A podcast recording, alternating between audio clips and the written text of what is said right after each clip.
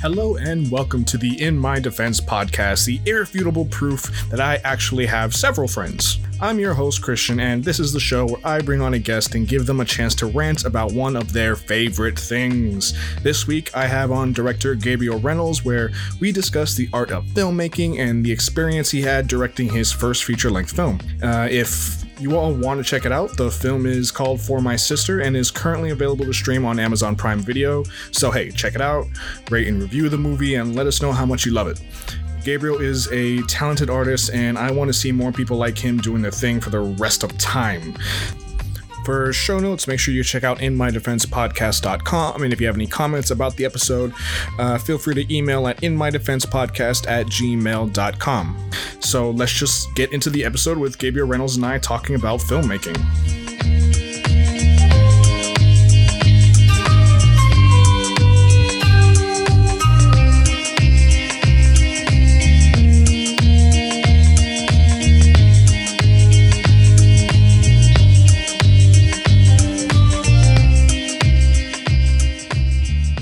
I am here uh, with a friend of mine, Gabriel Reynolds, uh, terrific indie director, director of the movie For My Sister, which you can find now on Amazon Prime Video. Uh, say hi to everybody, Gabriel. Hello, everyone out there on internet land, out there in internet land. and uh, we're using this opportunity to talk about uh, your experience as a director, as a writer, as a producer, as someone who works on set a lot to do these indie films, uh, working on For My Sister. yeah, And uh, I guess we could just start off talking about like your experience with it and maybe like the experience you've had so far over, the last few years uh, working in filmmaking. So, uh, how, so what was can you, let's describe how you got into filmmaking and like kind of what that process has been like over these last few years for you. yeah, sure. Uh, if we go all the way back to the very beginning, uh, it starts at my uh, youth. Um, uh, according to my parents, I, I was able, I was a you know pretty pretty avid visual artist even from a young age. My, my, my dad describes me how I how I would um, before I was even verbal, I was uh, you know using a pen to express myself. Uh, you know, a, a writing utensil to just sort of um, express how my day went. You know, through jagged, sharp lines or smooth flowing curves, and um, so uh, you know, very, going very far back, and I was always very in tune with with uh, a visual art sensibility. And uh, I guess it's no big surprise that uh, as I grew up, um, you know, I became fascinated with. Well, I kept up with visual art, but um, I got more into um, story or sequential art, story based or sequential art, like comic books and movies. And uh, the fascination just grew, and ultimately, in at my early adolescence, you know, I became very aware of sort of the uh, you know the practitioners of, of the of, of, the filmmaking art, and uh, yeah, I fell in love. And you know, uh, early adolescence, I, I seized my dad's um, digital eight millimeter video camera, and yeah, the rest is uh, sort of history, so to speak. Was there ever a chance that there would be like some kind of other medium you would get into? Like, uh, f- filmmaking is really interesting to me just because like it is one of the most accessible Yeah. mediums that like where you it's this style of uh, storytelling where you can hit you can hit a lot of people very quickly right because a video a video is super easy like you, um most of the time it's it's a story that you can absorb within maybe at most a few hours Right. like two two or three hours so Yeah. it makes, makes it really easy to sit down and kind of like enjoy something for what it is Yeah. uh, was there like me being a comic book fan and a film buff and all these other and all these other a buff of all these other forms of storytelling? Is there was there any chance that you would end up doing something else Uh, besides filmmaking? Yeah, I mean, before before uh, that early adolescent period where I kind of became really aware of of, of um, you know sort of the personalities and the the the, the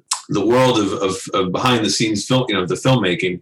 Um, I, I really saw myself maybe as a potential animator or, or an illustrator for comic books. It was something that I would do.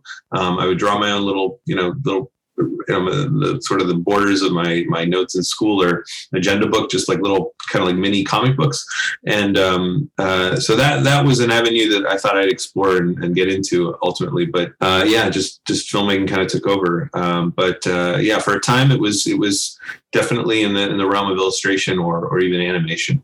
Yeah, that was something I was considering. That was maybe back at the end of grade school. That's interesting. There's a, there's some, there is some cross crossover for those. Uh, do you do you ever like storyboard your your films? Like when Uh, you like do when you when you put when you be putting together sequence events, do you use that sequential storytelling? To Oh yeah, absolutely. Uh, for, for for a time, that was a that was very much kind of my modus operandi. I was um, definitely outlining or, or uh, yeah, storyboarding for sure. You know, getting the the, the, the sequence of cuts and shots um, kind of put out uh, in the exact order they'd appear in the film. But lately, uh, I haven't rely too heavily on that. I mean, if I have to work something out that's really complex and uh, I don't have much time um, to execute on set, and I want to make sure that I get something just right for the for the editing, I'll, I'll do some sketches. But lately, I, am so used to visualizing sequences and scenes that um, it, it really doesn't. Um, call the, the need isn't too isn't called for too greatly to, to storyboard these days but early on like first few short films yeah i would storyboard everything. Every shot was was was planned and figured out in advance. Awesome. I'm, I'm, I'm glad you're on here because i think when it comes to the stuff that happens behind the camera, stuff that happens on set when a film is being made. I think a lot of people, while a lot of people love f- uh, films and storytelling, all these kind of stuff, like I don't think it's something that people think about all too often. Is what happens behind the camera. Yeah. Uh, yeah. I, I know that it wasn't until probably for me, it wasn't probably until like my up up until my 20s or like late teens that I really started to appreciate follow instead instead of following like series of movies I would follow directors and yeah. follow writers and it's like I I want to find out like who was working on a certain right. certain film before right. before I, I made any before I made any prejudgments on it. Like, I can't really judge something until after it's made. Yeah, but uh, seeing seeing certain names in the credits made me think, oh, yeah. this might be interesting because of a certain idea. Yeah, it's a it's a common theme you have of, of, of even you know just yeah film buffs or even nascent filmmakers. They, they, at one point they just became aware that there were people behind the camera and that there was this whole elaborate you know mechanism involved in, in producing these wonderful things that we you know it's very front facing. We see the we see the the beautiful elaborate product you know the the, the public part, but we you know we're rarely exposed to the behind the scenes stuff. But it, you know I think it was in the early you know it was with the advent of DVD that there was a whole new uh, way of exposing people to the behind the scenes through the, the special features and commentary and that became part of the film experience you know getting a dvd and exploring those um, the stuff the supplemental stuff that would come with them and i think that's i also attribute that to like really you know cluing me in on the fact that uh, there's a whole world, you know, behind the scenes that's just as fascinating and and, and just involving potentially. Yeah. And and the idea that like while like some of these sets might have hundreds of people doing them, the teams can also be as small as maybe like a dozen or just a few people, and or one, or, or, or, one. Yeah. In in other cases where yeah, it just it just becomes like this really amazing endeavor for someone to put on. Yeah. and, and it it's super accessible for some for someone to get to it where all you need is maybe like I mean now you can do it with a cell phone. Yeah. Um, which is really interesting. And we've seen like theatrical releases of movies from that were filmed on like something like Tangerine that ends up on film or something right, like that.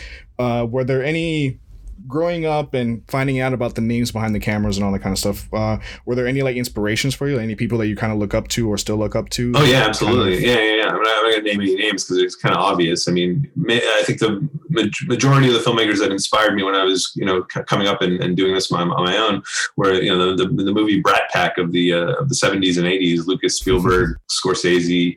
Um, uh, I mean, these are just people who had amazing careers. They, they came up in a time where they grew up on television and they had such a, a, refined sensibility for filmmaking, you know, and they hit the ground running when they got that opportunity to, you know, start their careers. And um, yeah, I mean, there's a whole a huge gamut of, of, of, filmmakers that continually inspire and, and, kind of speak to me. And, you know, I always have, I, it's kind of like in phases at times, like where I get really honed in on, on a particular filmmaker and I look at their work and I, you know, I, I you know, see what they, they've made. I read interviews, I, I watch interviews, I, I, you know, kind of, you know, fully explore and, and kind of study them and, and gain from that. So yeah, yeah, uh, definitely. Um, I don't know. There's uh, some filmmakers that uh, aren't too often referenced that I really, really enjoy learning more about are filmmakers like David Lean uh, behind Lawrence of Arabia, Dr. Zhivago, Bridge on River. I like John Ford. I'm a huge John Ford fan. I read a huge, a really thick biography about 10 years ago that just intrigued me uh, to a really great degree. And uh, there's an Italian filmmaker called um, Pier Paolo Pasolini, very controversial kind of filmmaker. I love his work. Um, so it's it's it's uh, yeah, you know, I'm, I'm always like keeping my eye on things that I may have missed in my like per, you know my own personal survey of, what's out there.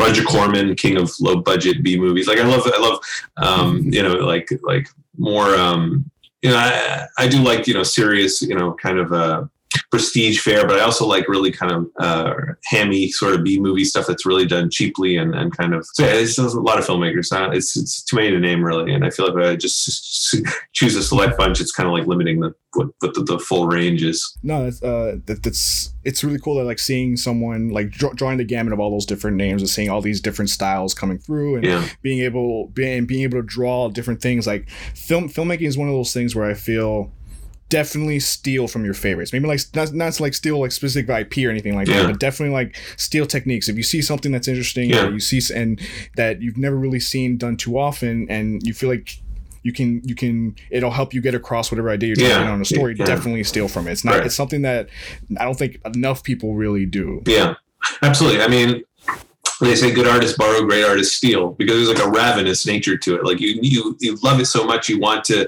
uh, you know, embody it. You want to imbibe it. You want to like be, be part of it, and uh, that's uh, that's it's definitely a, a familiar sentiment I you know I see and, and hear about. Um, you know, you, you have a filmmaker like Tarantino, constant homages, constant like you know, um, sort of remixing and, and taking of, of other people's other other filmmakers, but in a, in a respectable way. You know, and he he, he is uh, he cel- celebrates them by using them so in an honoring kind of way, and uh, things like that are everybody really cool. loves everybody loves an innovator, but uh, like you can see that you, there's a there's a lot to be done when you when you are drawing off from different ideas, and like it's funny today in the in this culture that we have now, where things were. It's okay to be obsessive about certain ideas. It's okay to be obsessive about film. It's okay to be a nerd and be a geek and Yeah. and Hmm. to really get and to really dive deep into these like very very specific niches, and and then you have someone like- and then so like you that's why you see someone like Tarantino and then all these other directors that are coming up nowadays people like you people uh people who grew up on all those all, all these previous works like standing on the shoulders of giants where you Yeah, see yeah, that's the uh, people that's people um, can really accomplish so much right. That's uh, that's that's um, Isaac Newton, uh, you know, Yeah. standing on the shoulders of giants. Yeah, absolutely. yeah so I, I i'm really excited to see like where things go because like uh seeing seeing seeing people in, innovate in the thing and then like the, the, the, the person who might come up with like some new way to tell a story may not necessarily be the best person equipped to uh, tell the best version of that story so Yeah. it's really interesting to see like what happens later on Yeah, yeah, it's an exciting it's an exciting medium for that reason. I mean, there's so many facets to it. There's kind of like um, you know, I think there's a lot of places it can go. I think you know, after hundred years, I think we're just scratching the surface. I think um, you know, filmmaking is just it's such a rich art art form. It, it includes so many different disciplines that you know the combinations and kind of like um, you know what can be done with it is I think is is always an exciting prospect. I think for any art form, but one that's so young, uh, relatively young compared to like music and architecture and um, da- you know dance and, and even theater. Um, it's it's it's uh, you know it's it's pretty young. It's a young yeah that's that's that that's one of those things that makes me the most excited right? Just because just because like a hundred years is not a lot of time to uh establish like where something might be going or Yeah. or, or to establish like even what it is. Yeah, and so seeing all the different influences that can happen thanks thanks to uh, technology and other mediums doing their own thing. And like you said like filmmaking just draws in all these other different things. Like it is a mixture of art and music and writing and and and theater. And it just can lead to so many great places. And so yeah. I, I i'm the next hundred years will probably be insane yeah. uh, when it comes to where film can go. Right, right, right. Well, I mean, it's all dependent on the uh, the vigor of the those who practice it to really kind of stretch those boundaries. Because it's easy when it's commercial, as commercial as it is. This is always a sticking point for me. But as commercial as it is, what I like is the the avant garde or the amateur kind of approach to filmmaking, where they kind of um, they say, you know, they're doing the formula. It works for them. They do it kind of, you know, the studios that, that are sort of in charge of the industry. They, they make a certain movie a certain kind of way, and they kind of replicate their successes. They kind of follow formulas that are tried and true. But what I like about independent filmmaking certainly is that uh, there's a level of, of, of uh, you can take risks. You can kind of do things that are averse to the to the, the, the established way of doing things. And it, you know, the thing is, it's like a mindset. You can kind of convince yourself and see this, these these great films and so many of them, and, and think, oh, we've done it. We've reached the zenith. We've reached the, the pinnacle of this art form. But I really, you know, I always think like, no, I, I, reject that and say there's so much. There, there's a different way we could be doing things. Things that are far more, you know, allowing of different different um, modes of operation in the in the art form. So yeah, it's uh yeah, it's it's, it's a big big big topic. But um, I'm hopeful that uh, you know that we're not too too stuck in our ways due to the uh, the, the commercial nature of the of the industry. No, I think I think you're exactly right. Like seeing uh seeing things go more commercial, seeing things happening on the large scale, like the the block the blockbuster movies that happen, like those those will always be paid for by like producers trying to figure out what the formula is, right? Yeah. Like what is the, the way to guarantee the most profit Right, possible. right, right. And and there and there's going to be sticking to a pattern and trying to see what ne- what moves can be made. Okay, we have this person. If this succeeded in the past, we'll just probably keep doing it until Yeah, it doesn't succeed anymore. Exactly. And then for the indie scene, the indie scene is where people are kind of like no, we're doing this kind of like for us. Yeah, yeah, they're not beholden to quadrants. Like they're not like following any kind. I mean, that's the kind of indie filmmaking I like. There's still indie filmmakers that are kind of like, you know, we got to satisfy this audience. We got to do things a certain way. But um, I think there's a there's there's there are still a lot of filmmakers out there who really want to push the push the envelope and do things a little do it you know, their own ways, kind of satisfy themselves first and foremost. And yeah, and those are always the ones that end up, I think, the most successful. Even like on a blockbuster standpoint, because yes, like for for a blockbuster film, it is there are literally hundreds of people working on this one thing and Yeah. every and for a lot of them it is it is just a job and they're just kind of like doing the thing so Yeah. i so just because a lot of people worked on this thing and they tried really hard at it it Yeah. doesn't necessarily make it good Right. but you usually the way i always judge a film is kind of like it are the people who working on this really trying to accomplish what are they trying to accomplish? What was their idea going into this? What were they trying to uh, what was the idea that they were trying to get across? Sure. and and and if and i if i feel like they've succeeded at that the film is good in Yeah. my opinion. Like Right, regardless of budget or regardless of like what they might have actually been capable of if they got across the ideas they wanted to get across then to me it's a success. Yeah, yeah, that's a good rubric. at least when it comes to the the storytelling aspect of it. Yeah, yeah, for for you and we could probably start, get into uh this film in particular what like what was your goal when coming into doing uh for my sister Uh, well, I wanted to. Um, well, the, the movie's very conventional, so I know I talk about you know kind of pushing the boundaries of things and, as an independent filmmaker. But um, this this effort was mainly to um, to do a very kind of conventional script. It still has some things that I think are a little more um, a, a little bolder than the usual stuff. But for the most part, I wanted to just tell a story about two sisters, uh, a topic that had social relevance. Uh, so I, I kind of um, grounded it in, in experiences I've heard of, I'd heard of and, and read about uh, with related related to, uh, to, to to mental health and mental illness. Especially, uh, I feel that's important in Miami because Miami Dade County is the largest metropolitan area with the most people living with severe mental illness.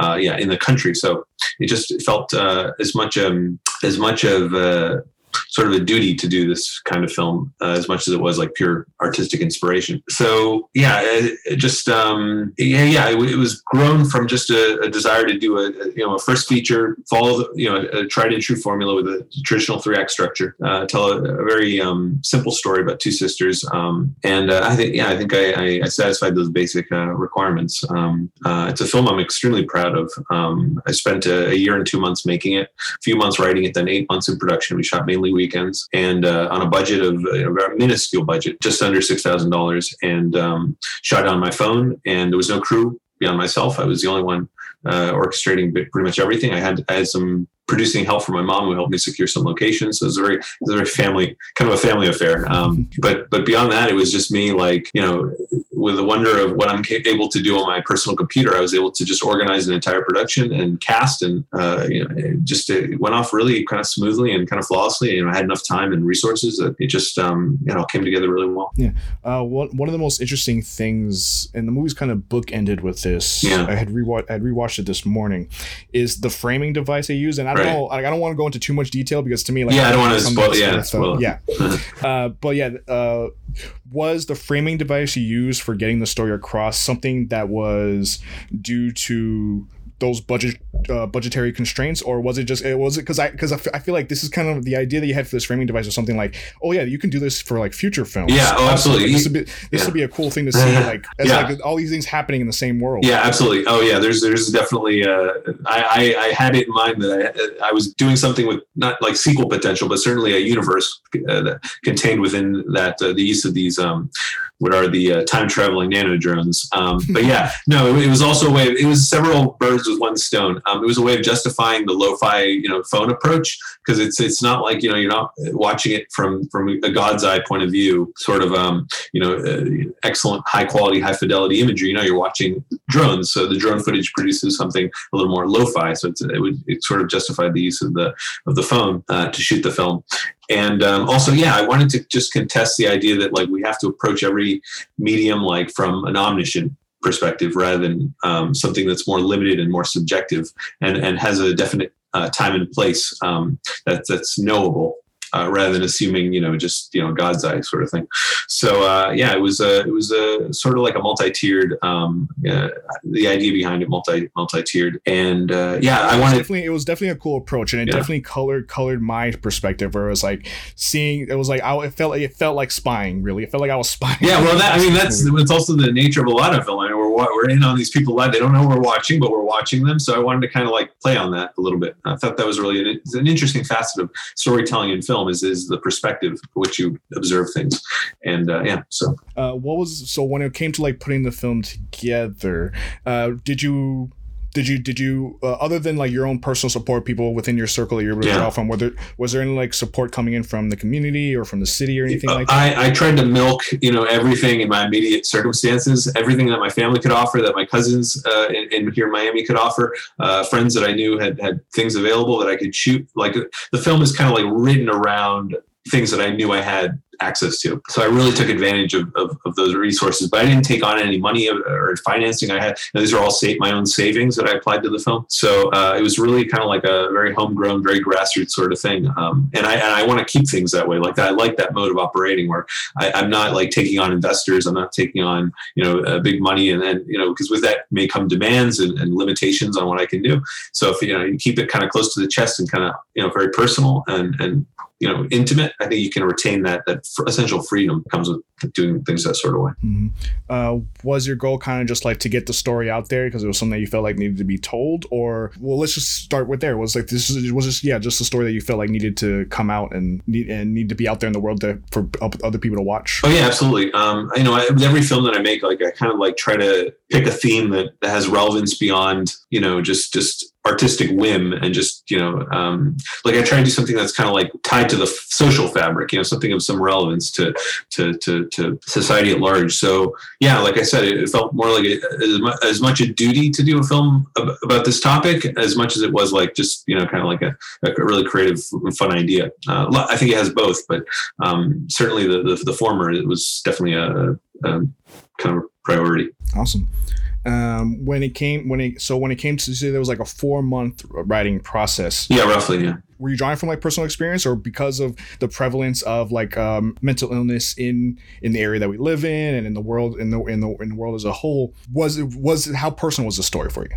Uh, somewhat personal. I mean, given the nature of the film and and and, and the, the attention and focus and stigma and mental health mental illness uh, stigma associated with um, you know people who go through these experiences. Yeah, I, I, I feel comfortable so, sort of saying that. Yeah, I was drawn upon you know my own experience with a with a particular ailment uh, related to, to mental mental illness.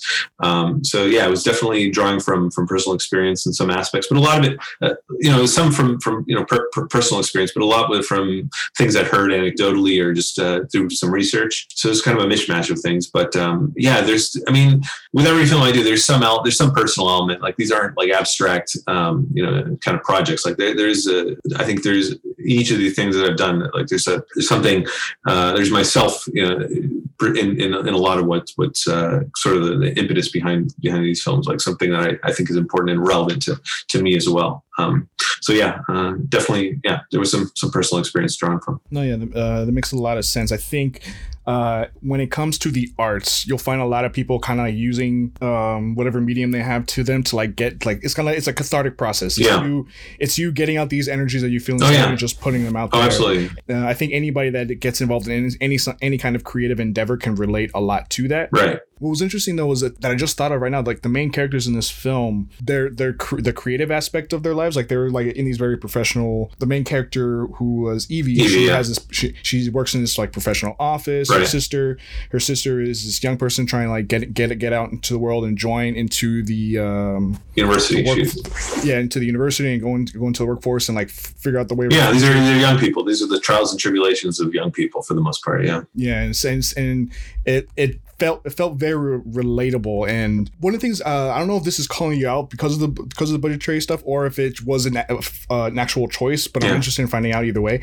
Is there there's no score really, right? Yeah, you don't no. hear any music Right. up until the end of the film. Yeah. and Yeah, yeah, because? I I, uh, I wanted to. Well, you know, with this approach with the nano drones, I also uh, I kind of threw into the mix that like there's no there's no um, uh, non-diegetic musical score uh, that, that- that's playing, but that the characters can't hear. Um, so I, I avoided I sidestepped that, but included some music and some some key key moments. But it's yeah, there's no traditional musical score, much to the chagrin of my uh, collaborator and uh, fellow composer, uh, you know, composer Ben Morris, who was like, you know, when, when am I going to get a chance to write a raw, you know, a real rollicking score? I mean, he's like really looking forward to that, and I've kind of had to, you know, uh, not I haven't been able to do that just yet, but uh, I keep promising him that you know in the future we'll we'll, we'll get to that at some point. We'll, you know, traditional score. He's he's really good. He's a really talented guy, Ben Morris. But uh, yeah, and, and really quick want to want to acknowledge the um, the talents of those the two uh, main main actresses in the uh, in the film. That's um, Stephanie Maltese playing Evie and Christina De Fatima who plays um, Tris, and they did a, a fantastic job. Yeah, yeah. As as I guess I'm a, I guess I'm a local performer in South Florida. Yeah, and and, and seeing some seeing several faces that I've been familiar with, people that I've been involved with on uh on an online platform that is accessible to millions of people across the world. That's Absolutely, really awesome. Yeah, yeah. yeah, it was really good fortune to, to get distribution on the film. Um, yeah, so, yeah, so happy that it's up there. I don't know if I'll ever be used to like recognizing names in the credits of the stuff I watch. right yeah, I know. It's a, that's the beauty of a you know, just, I, you make a movie in your hometown, you know, like kind of like in, in, in, a very busy metropolitan place. You know, it, you realize how small the world is, and you know how how yeah, just a lot of really kind of like um, go get getter people. People want to do stuff, and it's just fun and exciting to see. You know, just catch catching some of them and letting them do their work in, within the frame of the film. And yeah, so I'm glad you had that experience and were able to see you know some familiar faces. Yeah, out of out of curiosity, if you kind of had. Uh, a practically unlimited budget, like what? what oh, that's scary, scary what, thing. What, what, like if, if you had if you had like the reason not to do whatever you wanted, what would have been your decisions? Would there be that many differences, or uh, like if you could okay. have done anything? Yeah, with the same, if it had the same basic concept, um, I mean. Uh, yeah, I can. It's sort of you know what I do is I kind of further kind of justify the, rather, how can I say this? Uh, I make sure that the the the cinematography absolutely reflected the um, drone like you know kind of like the movement and the uh, yeah. the, the the the maybe even um, how those nano drones worked would work exactly in in, in that uh, in those scenarios. Um, because as it is there are some it's not 100% perfect. Like there's some things where you know, it's kind of it's like uh, yeah I, I kind of feel like there's a there's a cameraman behind a human you know human. It's not like a floating drone. But um, you know, if I were to, if I had the resources to pull that off exactly, and I could keep things, you know, the same in the same mode that I had them, you know, when I made the film, I definitely try to make sure that the that aspect was far more in line with the the broader, uh, you know, uh, sort of articulation of that idea. It's only because that, those level of nano drones don't really exist yet, right? Government. No. That's that right. CIA. Those government. Those kind of drones don't exist. Is the only reason why. right. I don't. I don't want to give them any ideas. I'm sure. yeah. So being so being behind the camera and working as the writer, producer, director for the whole thing. When it comes to your experience uh, working behind the camera and it, it being kind of like this kind of like not necessarily guerrilla filmmaking but like you know we're, we're using a using a cell phone for the whole process and everything no like it was very guerrilla. I mean we were on locations we didn't have permits for so we had to work fast and quick. And there were times where I, I, was told that i couldn't finish shooting and just lucky enough that i was able to get what i got before i had to you know leave the, the area. All right so definitely guerrilla filmmaking yeah, yeah definitely yeah, yeah. Uh, oh well let's talk let's talk about that. I don't know if that's something that a lot of people are super familiar with but um yeah, like when it when it you you need permits and stuff to like really film professionally on set yeah. and things like that, and and and and so when you're doing guerrilla filming is basically just taking a camera and getting what you can get yeah. in, the time that is available yeah, yeah and then dodging any potential people who may be you know curious about what you're doing and maybe prohi- you know prohibit what you're doing. So yeah it, you know thankfully you know i was shooting with just uh, a gimbal with a phone and a microphone one-handed thing so it was easy to go in get it and get out. And um, you know it just by virtue of that, just that that the, the way the technology was implemented, um, it allowed me to, to work fast in places that I didn't, you know, didn't have the, the, the permits. But if I were working with a, you know, a, you know, an elaborate crew and, and equipment and everything, I would have had to get those permits because you can't set up days and, and then you know risk it by being thrown out if you don't have the, the, the right you know uh, permission. It, it always is fun seeing that happen though, where someone does have like a big set. yeah. Like, okay, we need we need to move all these lights no, quickly. No, I went to film school. It happened all the time where there were some situations where um, people were promised things, they showed up with everything, a lot of equipment, old truck and all this thing, and uh, and ultimately they they they couldn't shoot and they had to like you know re, re, retool and and it affected a lot of productions. You know, just uh, that happening. Uh, it's very common. All right, everybody, everybody came out here. Now we have 22 minutes. yeah, or extreme time constraints, and like that's no way to work. If you care about the product that you're making, you want to ensure that you have you know ample time to get things right. Um, it's all this is worth. You know, you spend so much time writing and, and honing a script and everything. You want to execute well. So you just yeah, you know, watch out for them. Uh, another another goal that I want to ask you about, other than like just getting the movie out there for people to watch, is what are you kind of hoping that this does for well, where where are you hoping for the film to go? Like now it's on a streaming platform, yeah. and well, no, st- yeah, streaming is a godsend. I mean, the fact that people can just uh, tune into it uh, in their living room or on any device of their choosing is just like you know uh, incredibly uh, an oasis in the desert. It's like, and this oasis is expanding. Like it's, it's streaming is becoming the uh, kind of the, um, the, the the premier place to to experience you know to receive content. And uh, you know, the main goal is just to get people to watch it, enjoy something that I spent a lot of time working on, experience you know the art of you know. Um, it's just what what this is all about is really just um, you know just getting getting getting an audience to, to watch a watch a film and enjoy it and does it give you that opportunity to also do it more often like what does this mean for like the next possible feature yeah okay well I, yeah yeah yeah well i signed with a company that um, is is very indie focused um, they're, they're called Indie Rights. They're based in LA. Um, they're an incredible company run by you know the, the, the, same woman who, who leads the company is the same one who responds to all the emails. So it's a very kind of like um, how can I say this? Uh, sort of a it's a it's a very intimate operation, but they do an they're very dedicated to, to helping the cause of independent filmmakers. And you know, I have one film with them, so in the future, you know, you've established that relationship as potential that you know I could get them to uh, accept my probably my next film and and and you know get it also on on, on the same streaming platform. And Amazon is just the start. There will likely be more in the future, but uh, Amazon is the first one they they, they typically um, set set a filmmaker up with because it, it provides the best analytics and that kind of determines you know where the you know where the, the, the films are best playing uh, are best served. That's interesting. Yeah, I didn't I didn't know about it. Like I didn't know about that when it came to Amazon. I think Amazon does seem to be like a first step for a lot of yeah, it's huge. It's, it's the biggest streaming service. Uh, that's not Netflix. Netflix, of course, is a whole different story. Requires a, a different set of circumstances to get on that service. Yeah, even, but even even Netflix keeps a lot of like their streaming numbers like private. and They hold them. Yeah, yeah. Amazon's open, far more open in that regard. Yeah. Yeah, it's interesting.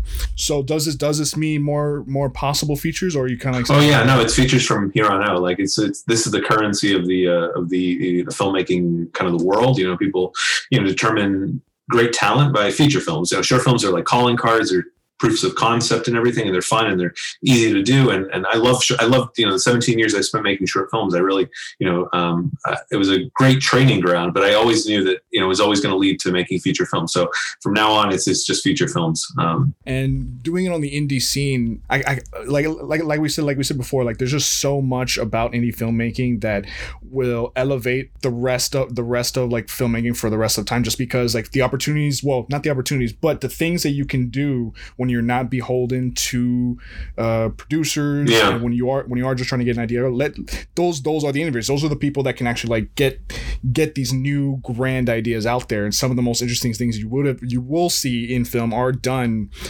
with six thousand dollar budgets, yeah. and and um, makes me really excited to see like where things go from there. Yeah, I mean, uh, with streaming, you're opening up a whole new uh, sort of like avenue for for people who really didn't have a, a, they had a voice, but they didn't have a you know they didn't have a, a, a loudspeaker, but now they they have easier. It's much more easy to access that loudspeaker and then to get their, their, their you know the product of, of, of you know their own their own process out there. So yeah, it's an exciting time. I think it's uh, yeah, and especially I mean the uh, the whole pandemic situation, as terrible as it is, has certainly accelerated this this shift in, in terms of streaming. And um, you know, I think yeah, it was inevitable, but now it's like more it's, it's uh, more immediate now. And For My Sister has has had like theater theater. Yeah, there was some there was some exhibition that we did uh, just before the pandemic hit, like the the six eight months before before everything went kind of kind of you know closed down and everything. Yeah. But uh, yeah, uh, but uh, yeah, we, we had two screenings at Coral Gables Art Cinema, wonderful venue and then um, two educational venues at FIU and then Miami Dade College Homestead. And those were great screenings, well attended, um,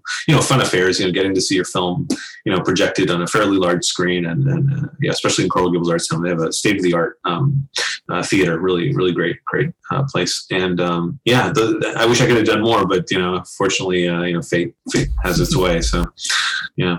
Uh, speaking on uh, these times that we live in, as every commercial always ends up calling them. Um, yeah.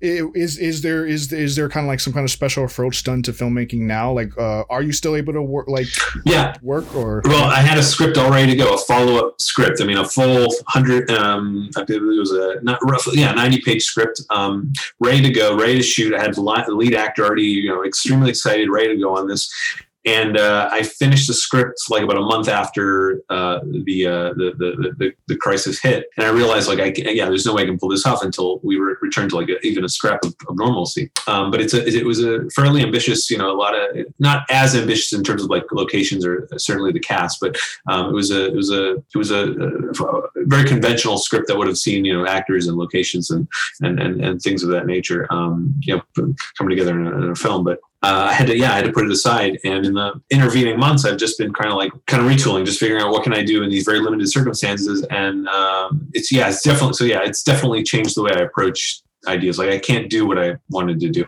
I'm, I'm somewhat interested in that too, though, because with these limitations, it does limitations do breed innovation. Absolutely, absolutely. Just just because like because you can't do a certain thing right. means that you'll just have to approach it a different way. Absolutely. Some of the best some of the best films of all time have been made due to that. Yeah. When it came to uh, when it comes to like producing these indie films, uh, I think ho- like Hollywood and big budget stuff, like there's definitely certain things that like oh like when it comes to like the three act structure when it comes like when it comes to like submitting a script to a producer in Hollywood or something like that basically if you don't have if you're not on the climax by like page 90 they throw your script out the window. Like they yeah. skip right ahead. Oh they they they're um, much faster than that. I mean I've read that uh, that first page is cr- critical. I mean if it doesn't jump out at them right away I mean they, they pass. And most producers don't even read the scripts. They have people who they delegate to do that and that's really unfortunate. I mean I've heard a lot of things that some producers don't even like movies. They just like the the business aspect. They don't really care. Yeah. They're Philistines essentially at heart. And, yeah.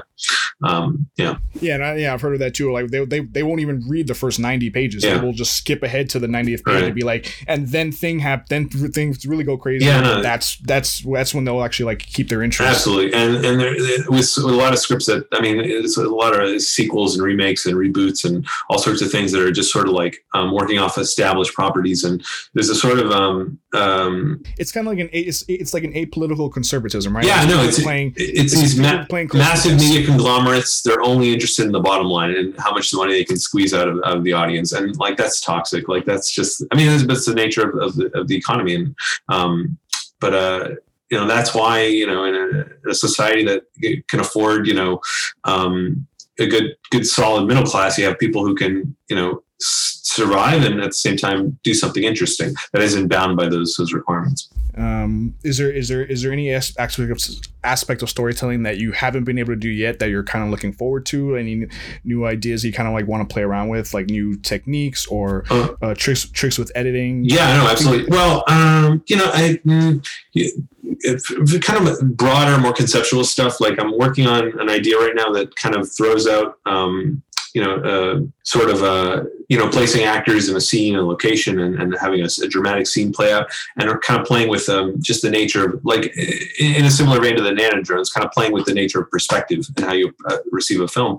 or at least film events. I don't, I'm trying to get away from storytelling, believe it or not. Like, I'm trying to, like, get, get away from that, that fundamental, you know, what, what is assumed to be that, you know, you have to have in a, in a film. And, you know, because when I was at film school, like, I was exposed to a lot of experimental films. Even before then, I was kind of curious about, you know, kind of the, the outer reaches of like the, the you know people practicing this art form. So i'm not saying it's a full consuming got to go away from story. It's just like i'm i'm thinking of idea i have ideas and concepts that are far more um, take more advantage of the, the purity of the of the medium. Again i don't like talking too much about them kind of spelling it out is, is kind of de, de, de deflates it to a degree. And uh, these things are best kept in the head until they're ready to execute and, and, and put into action. Uh, that does get my mind racing a little bit. So what what do you think are the aspects of filmmaking that aren't really achievable by other mediums? Uh, well, I, you know, to me, like editing is is just the idea that you're putting uh, a sequence of images together. Um, you're deciding their their placement. Like for me, the uh, what's exciting about the medium, like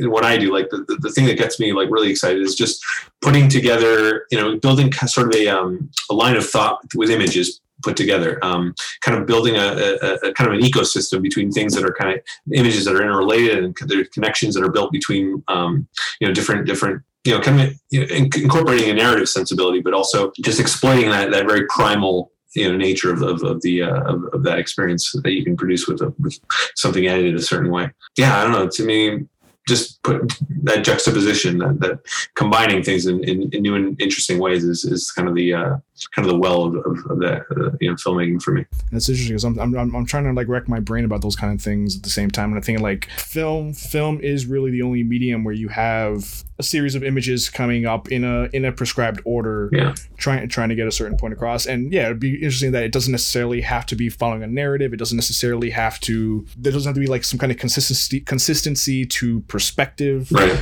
I, yeah, there's a lot of like I, I'm I'm already thinking of like some really cool places that someone might be able to go with that kind of thing. Yeah. Yeah, I mean, it's uh, it's it's it's sometimes yeah, it's difficult to articulate. It's really just a thing that you hold in your head until you're ready to execute. And always the trick is, you know, like my my my mentality is always like I want to do experimental filmmaking. Ultimately, like I want to do more stuff that's that's uh, riskier and, and far more kind of um, untried. But at the same time, you want to make it accessible. You want to you, you don't want to alienate you know a potential you know v- uh, viewer base. You want to kind of um, kind of bring them along on on this really. Uh, kind of a radical journey Yeah, because like if for anybody listening, when it comes like when it comes to appreciating a certain medium for what it is, it's always because of the things that it's capable of doing, Yeah. and no one. yeah no one it- its own virtue its own unique quality yeah absolutely that's uh, that's very important because because I think of things like you being a comic book fan, like I think about like something that comic books do that no other medium can do. Like one is that the imagery that it invokes is only limited by the time the artist has to actually put it on the page. yeah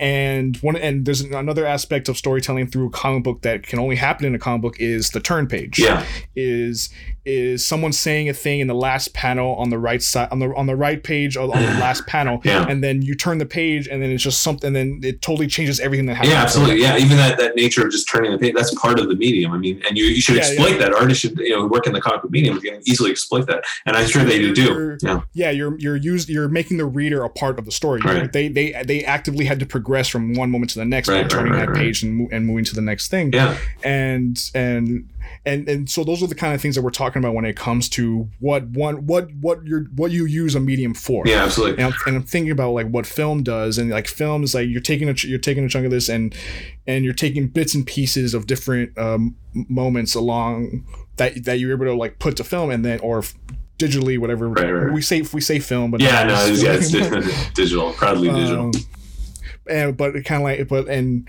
but ta but taking all these different uh, cuts and putting them together in a way that gets an idea across, and not even necessarily a story, but an idea. right, right, right. Like Inception is one of my favorite movies, and it's just because it's like the art of filmmaking, being able Oh, to yeah. put an idea into somebody's head without. Right, right. Oh, yeah. It's a whole. That's that whole uh, metaphor behind that. Yeah, beautiful film. Yeah. Um, but uh, yeah, no, totally. Um, there's some Asian comic books, like in, in the Asian comic book industry. They, I think they've really got it down because they play with huge swaths of space, and and you know they they kind of balance things out between like you know very kind of like kinetic things versus more like uh, kind of calmer, more passive parts of, of a comic book. It's not always like the same consistency.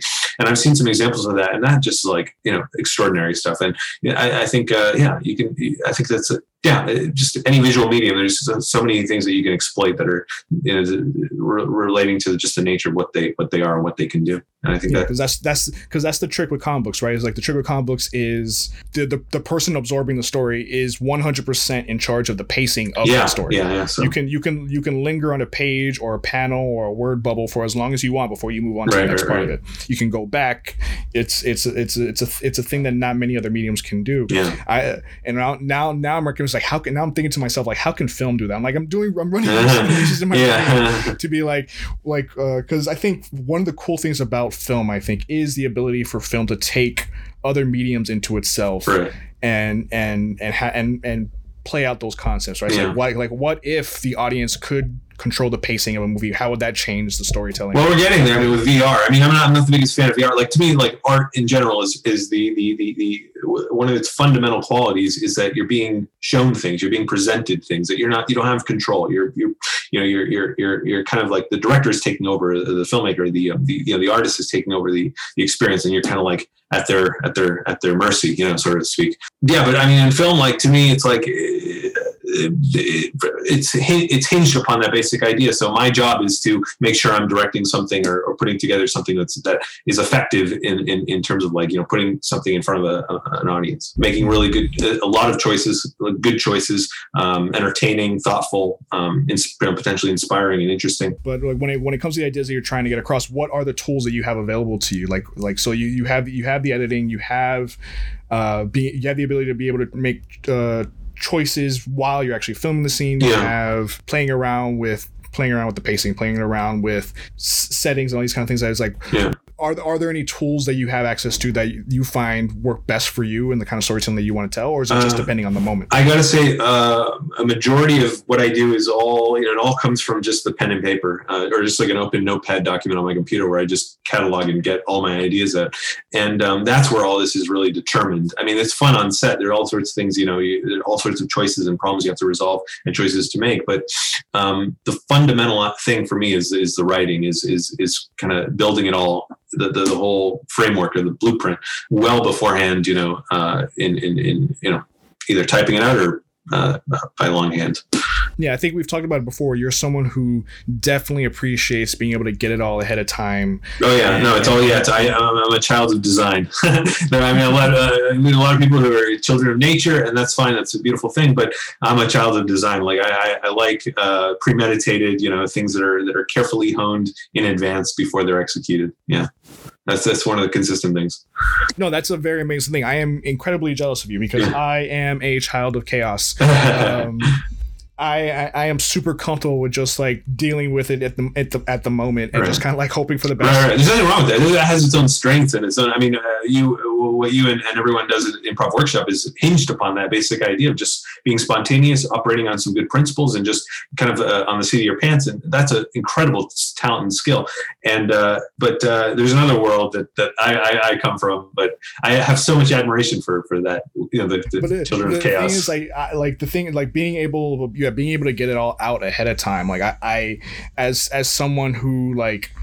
I, I, I, I play D and I play like simulations Mm. online, like simulation games. Like I'm playing Factorio, trying to like plan out and design my own versions of like these mo- the most efficient machines possible. Yeah. And like, can, I'm just gonna can I just throw everything into this and see what happens Right. and see what works and and and why and then I watch it all fall apart and then I try again. So like the the ability to be able to um, visualize everything that you need and get it all get it all on a page Yeah. and is is amazing to me. It is mind it is mind boggling No, and it's and, it, and, it, and it's something that like uh, I am severe I am severely jealous of you Mm. and and and totally in awe at the same time because uh, if if I ever got into filmmaking I to- would totally see myself as doing like that Judd Apatow style I was like just we're, we're just gonna we're gonna just gonna rec- we're gonna we're gonna uh, record a hundred hours yeah. Of, of video and dialogue and then we'll just take the best parts and see Yeah, what yeah, yeah. We'll figure it out in post. Yeah, yeah. No, there's a lot of filmmakers in film school that were like that. They're like, just, just don't plan, just, just execute, just you know, improv, improv filmmaking. And uh, I, there was something I admired about that. I didn't ascribe to it, you know, myself to that full degree, but yeah, I definitely admire that sort of thing. So there's lots, all sorts of approaches and ways, you know, to do things. But uh, yeah, I don't know. Just to me, it's always been, you know, filmmaking is, is hinged on the writing. It's always been a kind of a solitary activity. You know, I, I didn't get into film like through um, like TV production with a bunch of friends making crazy videos. Like that's a that's a common avenue into filmmaking. Mine was more like I want to tell a story, I want to write a script, I want to present this to actors and get them to do this, and I want to just be me, my camera, my tripod, and just execute. You know, from that basic premise. Um, it's it's def- it's definitely like there's yeah there's two kinds of people in this world yeah. and uh, and I don't I don't I don't imagine um well some some of those beautiful things happen when like those things combine so like I'm Yeah. Oh, it's, it's always a there's always a mixture. It's never one you know absolutely one or the other. There's always a Yeah. It's always but it's always fun to watch it's really amazing so uh, as we're nearing the end of this recording game Ah, too bad. for my sister uh, is out available for people to watch on Amazon Prime. Is there anything? Is there anything you want to say about the film itself that kind of like that maybe you haven't said so far to kind of like get people to want to watch this and check it out? Yeah, totally. Um, it's a it's a it's a fun, heartfelt story um, about two sisters. Um, one of which uh, named Evie, played by the wonderful Stephanie Maltese. She's um, struggling and finds herself in a quest to, to help her her younger sister Tris, played by Christina De Fatima, also a wonderful actress, uh, trying to get her out of a out of a serious funk. Uh, it's threatening her um, her her upcoming uh, university career, and uh, yeah, it's, it's steeped in, in in sort of a sense of of uh, dire crisis that is mental health in, in this country. Um, some some aspects of the film are a little exaggerated, but uh, kind of absurd, but to make a very important point about the nature of mental health um, stigma. Uh, it's a, it's a, you know, they say that the greatest barrier to, to mental health is in fact the fear and apprehension related to seeking care and, and, and you know, um, being open about, about the, the, the issue you may be having. and uh, so the film is is, is a fairly I, I, like its its pace. It's a really quick pace. So if you think it's like a, a very kind of long winded drama, uh, it's quite not. It's got good humor in it. Um, is you know, levity sprinkled throughout. It, it's a it's a, it's a fun fun movie. I, I, a lot of people have attested to that fact. Um, it's got uh, 40, I think, as of now, uh, 46 five star reviews um, on Amazon, um, and uh, that's just a point of pride for me because you know I, I haven't been uh, soliciting positive reviews. I just asked people to review it, and I think they've been fairly honest.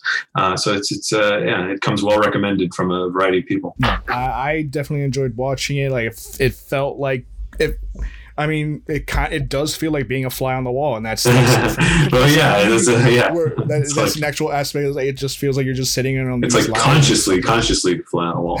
yeah, so. uh, um, it is it, like if the, if the if the fly, if the flies had were cinematographers. Like. right, right. Um, if it felt like uh, yeah it felt great the perform the performance oh yeah yeah i can't i can't i can i, I gotta talk that up a bit. Um you know a, a cast of about 30 plus uh, local all south florida actresses and actors. I think one one my friend in la who did the narration at some points he's he's a la based um he's an editor actually but he does voice acting. Um, but no the, the talent that came together i mean it was a fun casting process. I was able to find people that i think are pitch perfect to each role uh, they all they all pulled their weight and did. You know, it turned out I think even the smaller roles are, are you know the little gems sprinkled around the film. There's some you know quite a few just little bit players, um, but they're just uh, even those are, are really kind of like fantastic and, and yeah, just it's a wonderful tapestry of, of South Florida's talent. So if you want to support indie filmmaking and especially the the, the wonderful uh, acting talent in in our in our community, um, yeah, you know, rent or, or buy the film and, and leave a brief review. I also want to insist on that because it helps the visibility of the film on Amazon. And uh, this is a um, you know very very you know um, sort of of the marrow, very very independent filmmaking um, kind of uh, product product. Yeah, please do so. And uh, if people want to engage with you online or for follow or find out more about what you're up to, Gabriel, where can they find you? yeah, yeah, yeah, sure. Um, well, I think uh, you'll include a link uh, to, to clarify my, my name because my name's a little difficult to spell. Sometimes people confuse Reynolds with Reynolds. It's R H E N A L S. Anyway, so uh, my website is um, www.gabrielrhenals.com. Uh, you can find, um, you know, I, I, can I can recommend the um, the Twitter hand, the, the sorry, the Instagram handle for the film is for my sister movie. So you can find us on Instagram there, uh, and um, I think yeah on Facebook there's a Facebook page for my sister that you can find. Yeah, I, I don't know whether to mention the Twitter. I don't. Twitter is for my sister MOV. Um, and uh, yeah, you can keep up with the film if you if you like the film, you want to support what we're doing. Um, then uh, yeah, by all means, uh, you know, follow follow us on those uh, on those um, platforms. Yeah, all of which I will include the links to yeah, yeah, yeah. on the website Wonderful. for anybody that wants to find them. Uh, Gabriel, you were a terrific guest. I always love having like uh, creatives that are like heavily involved in the things that they do mm. uh, on on this show. It's always a lot of fun. It was. I hope you had a great time. Oh yeah, yeah, I appreciate it. I, I have such I have such uh, admiration and respect for what you and, and the crew of, of the uh, Cutler Bay uh, Improv Troupe do um, for the community to the hosting the workshops. I mean, um, yeah, you're always a, a, wonderful staple of that experience. And I mean, we've had to. We were, you guys are online now. I'm thinking of joining those Zoom meetings at some point. I want to maybe pop up, pop in. But um, you know, the last few the few years that I attended, um, I was always in awe of this the the magnetism and the skill with which you you perform. You know, and, and do those exercises with us. And yeah, it's, it's, it was a great experience. So hopefully we can get back to that one day in person. Thanks, buddy. Much appreciated. I do appreciate the online stuff though, because that's the only time I can ever do improv without wearing pants. So right. I right. appreciate that. Uh, Gabriel, you were great. Yeah. Thank you so much. And let's get into the outro.